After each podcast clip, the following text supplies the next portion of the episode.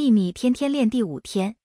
在每一件事物之中寻找礼物特别是当你面对看似负面的状况时我们吸引到的一切都使我们成长。这意味着万事万物最终都是为了我们好。